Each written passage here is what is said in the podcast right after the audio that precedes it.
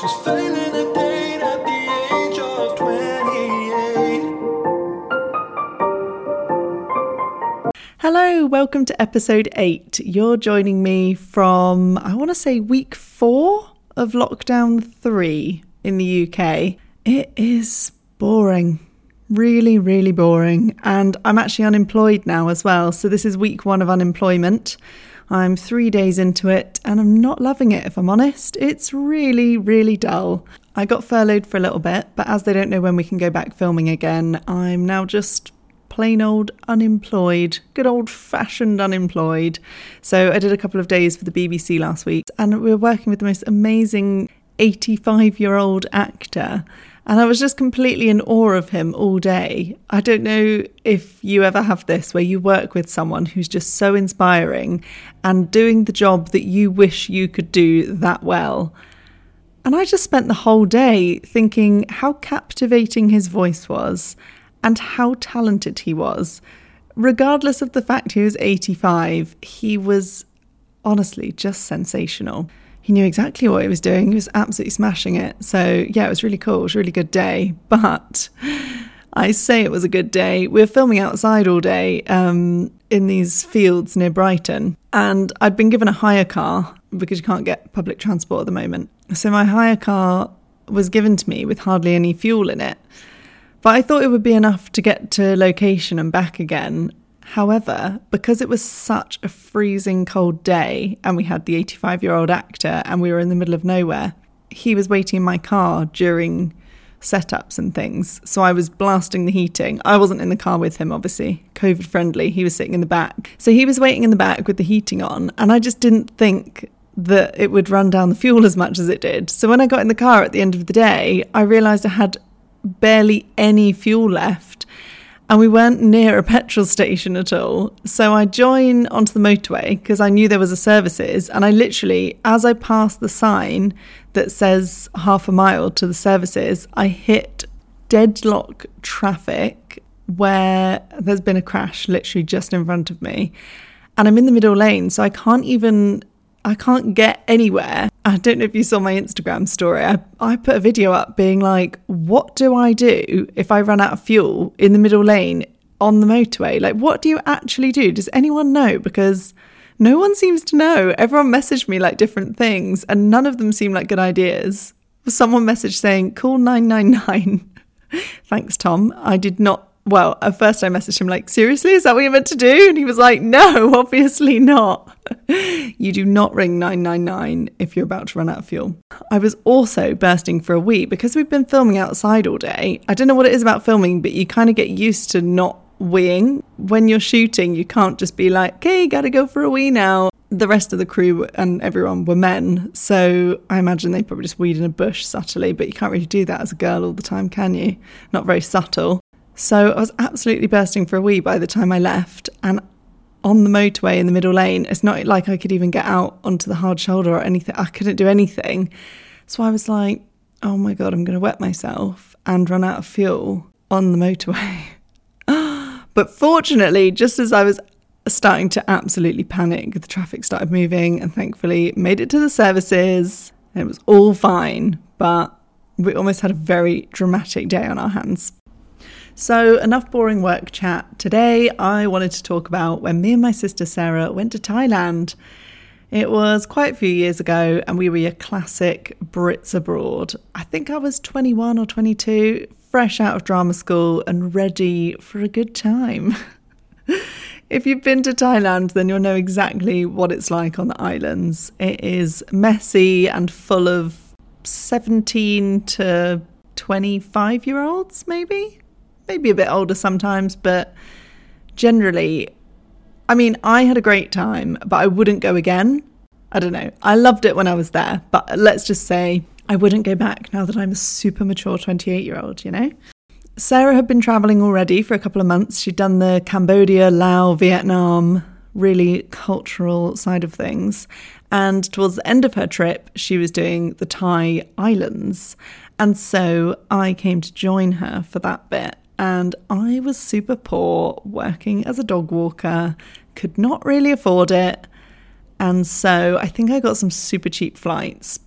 like three or four hundred pounds. So pretty good considering going from the UK to Thailand.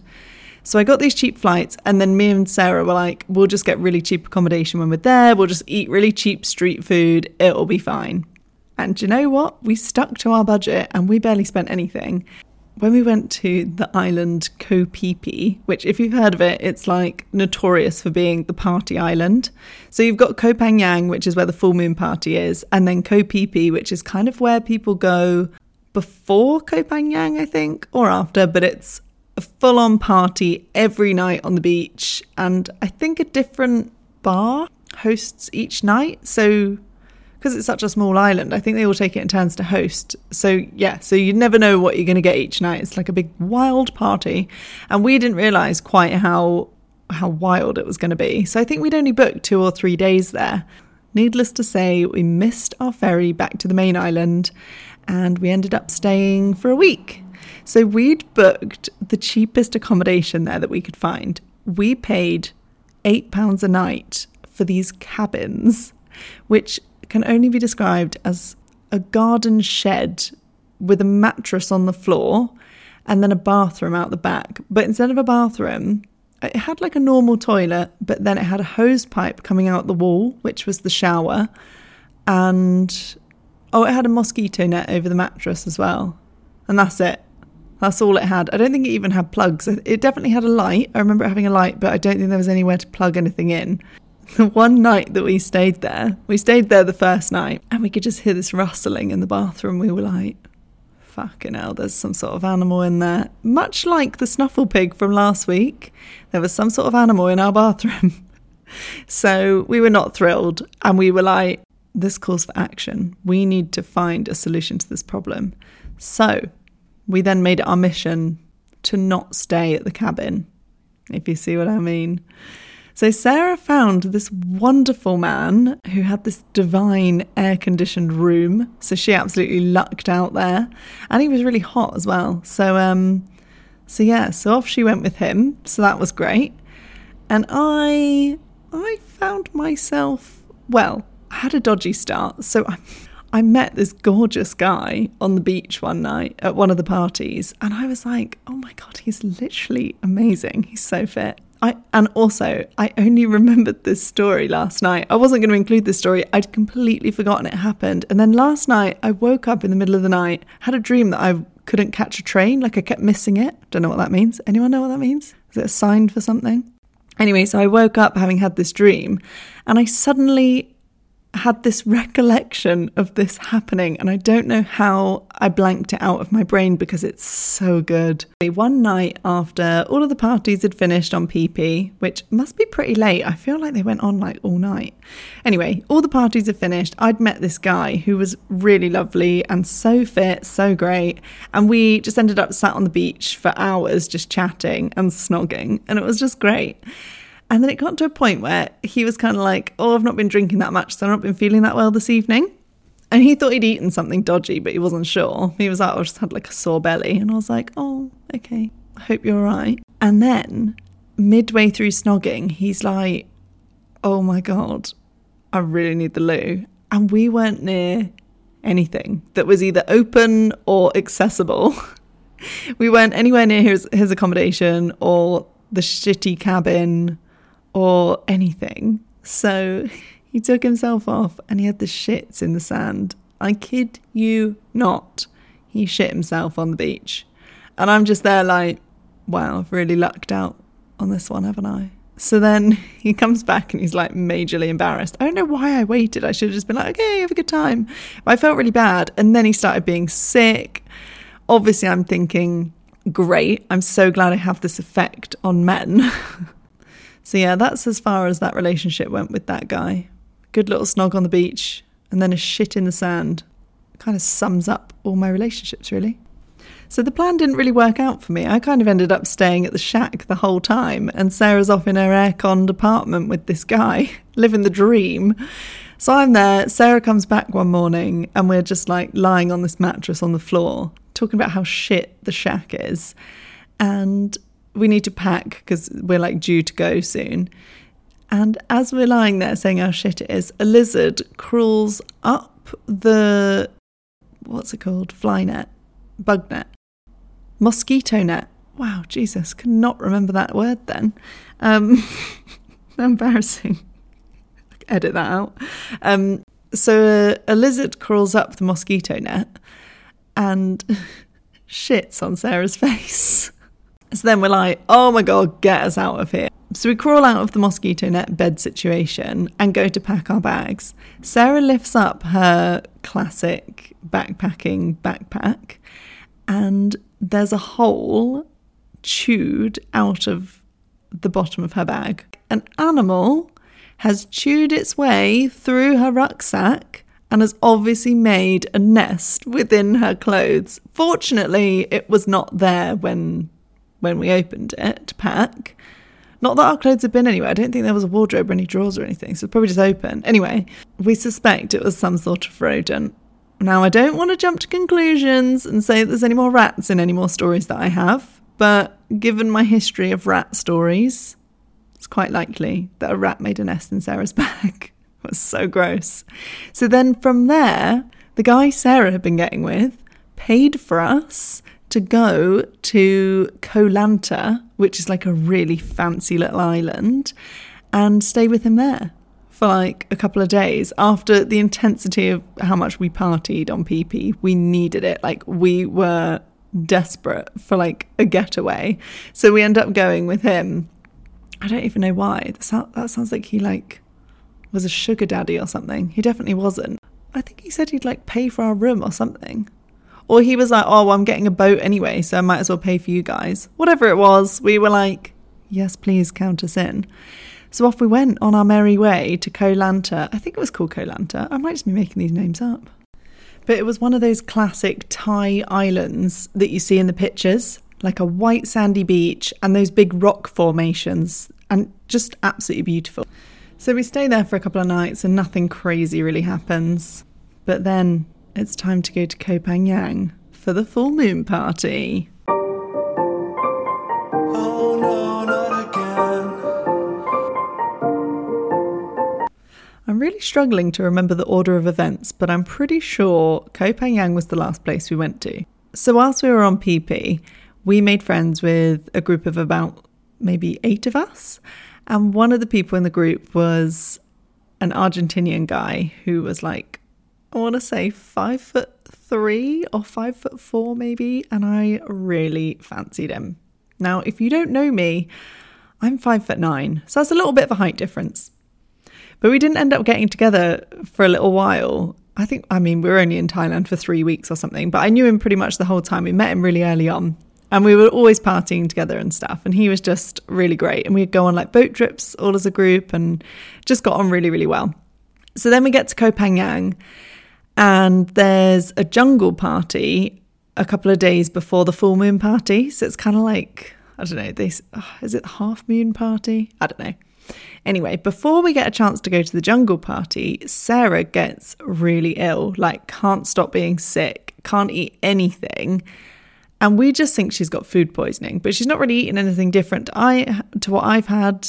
So yeah, we're super confused about why she's so ill, but she literally can't even get out of bed, almost to the point where I can't remember if we did get a doctor, but it was close. It was close to that point, like she was so sick. And the night of the jungle party, she insists that I have to go out without her. I mean, 28 year old me would never do that. Wouldn't go to a jungle party now anyway, but wouldn't, would not leave her. But 21 year old me, no problem. Of course, I'll leave you on death's door in your room, um, being sick, bless her. So off I go with our mates in what can only be described as the back of a truck. I just remember being in this like rickety metal truck being driven into the absolute middle of nowhere, about an hour away from where we're staying.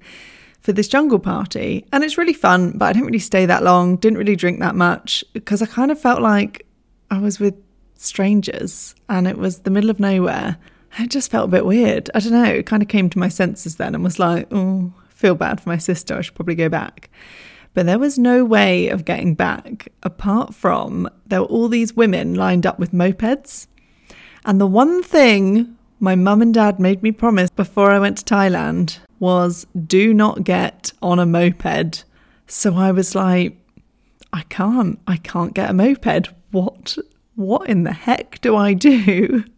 there were no other options, and everyone else was getting mopeds. And I said to the guys we were with, and they weren't ready to go yet, but I was like, How do I get home? They were like, You just get a moped, it's fine.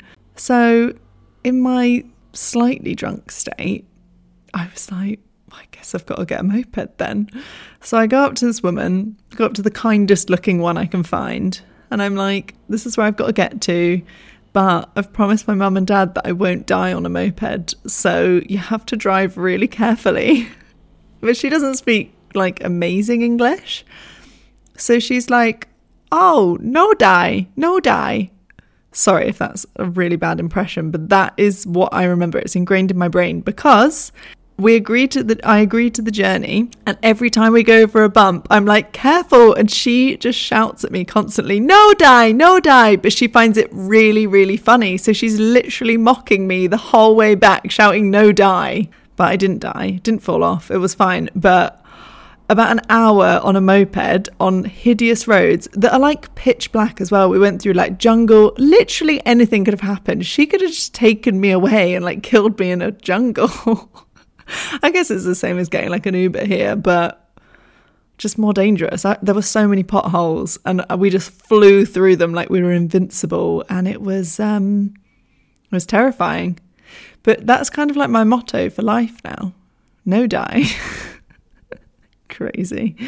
Oh, it was very funny. But yeah, I got back, and my sister was like, "How'd you get back?" I was like, "A moped." it was really traumatic, but I made it and she made it. And you know what? It turned out a few years later, we realised, or not even years, probably a few months later, um, she actually has a severe allergy to pineapple. And she'd eaten loads of pineapple. Yeah, not food poisoning at all, actually allergic to pineapple, probably could have died. And I left her to go to a jungle party. But no die. So it's all good. Sarah was still ill for full moon party, unfortunately. So we decided to go and not drink. Obviously, she couldn't drink, but she was feeling up to like actually going. So, in solidarity with her, I think actually I think I had one bucket, which is probably enough to kill you. But have if you don't know what buckets are in Thailand? It's like a you buy a bucket and it's got like a mini bottle of vodka and Red Bull, or like you can buy whatever. So I bought one bucket and I was like, I just have one bucket, whereas normally we'd be like downing buckets all night. I don't know how my liver survived that trip, to be honest. So we go to the full moon party. What a mistake. It's absolute carnage. Just so busy. All of the Brits on the beach. And it's a full moon. So, like, the waves are really aggressive and people are in the sea, like, drowning essentially. It's really quite horrific. And then half the people are like taking mushrooms. Taking mushrooms? Is that how you say that? I don't know. D- doing mushrooms don't know, not very down with the kids. anyway, so half the people are on mushrooms, half the people are wasted, and then there's me and Sarah sober and not enjoying ourselves. So we go home pretty early, didn't love that, wouldn't recommend it. But I did see my Argentinian friend again. I don't think I got with him that night, but he came to where we were staying the next day and we just kind of spent the day together. And I remember being in the sea with him. And we had this like really romantic cute moment where he like interlocked my hands and then we had this beautiful snog in the sea and it was the first time we kissed. I think it might be the best kiss ever. Do you know what i mean? Like where it's just that perfect moment. We obviously both wanted it to happen then it was like just so cute. Anyway he was lovely. So then he'd come to see me at this hotel where I was staying with Sarah, but we had a twin room and he was kind of like, Can I stay over? But obviously, didn't want him to stay over in the twin room. And he was staying in a hostel, so I didn't want to stay at his hostel. So then he was like, Isco, I'll find us some accommodation. And then came back like an hour later. And he was like, Cool, I found somewhere for us to stay th- tonight. So I checked with Sarah, she's fine. She's like, Cool, got the room to myself anyway. So he takes me to where he's booked. And we start walking down to the beach. And I'm like, oh, this is random. Like, where are we going? And we get to, I think it must have been like a five star hotel that had tree houses on the beach and it's for honeymooners. I kid you not. He booked a honeymoon suite tree house because it's all they had left. So we literally pretend to these hotel people that we're on our honeymoon and we stay in this treehouse on the beach, and it was unreal compared to other shitty places me and Sarah stayed through that holiday. I felt like I really lucked out just one night with um, my five foot three Argentinian man, and it was just delightful. Had the best time. I'd love to remember what it was called so that I could I could look it up because yeah, it was just amazing. Maybe I'll go there on my actual honeymoon one day. so that concludes episode eight of How Not to Date at 28. If you're ever in Thailand, don't book any kind of cabin or hut for £8 a night. Definitely go for the treehouse on the beach. That's my uh, that's my advice there. And words to live by: no die. That's it. That's all the wisdom I have for this week. Have a lovely lockdown week, month, year, and I'll be back again soon. Take care of yourselves. Bye. She's failing again.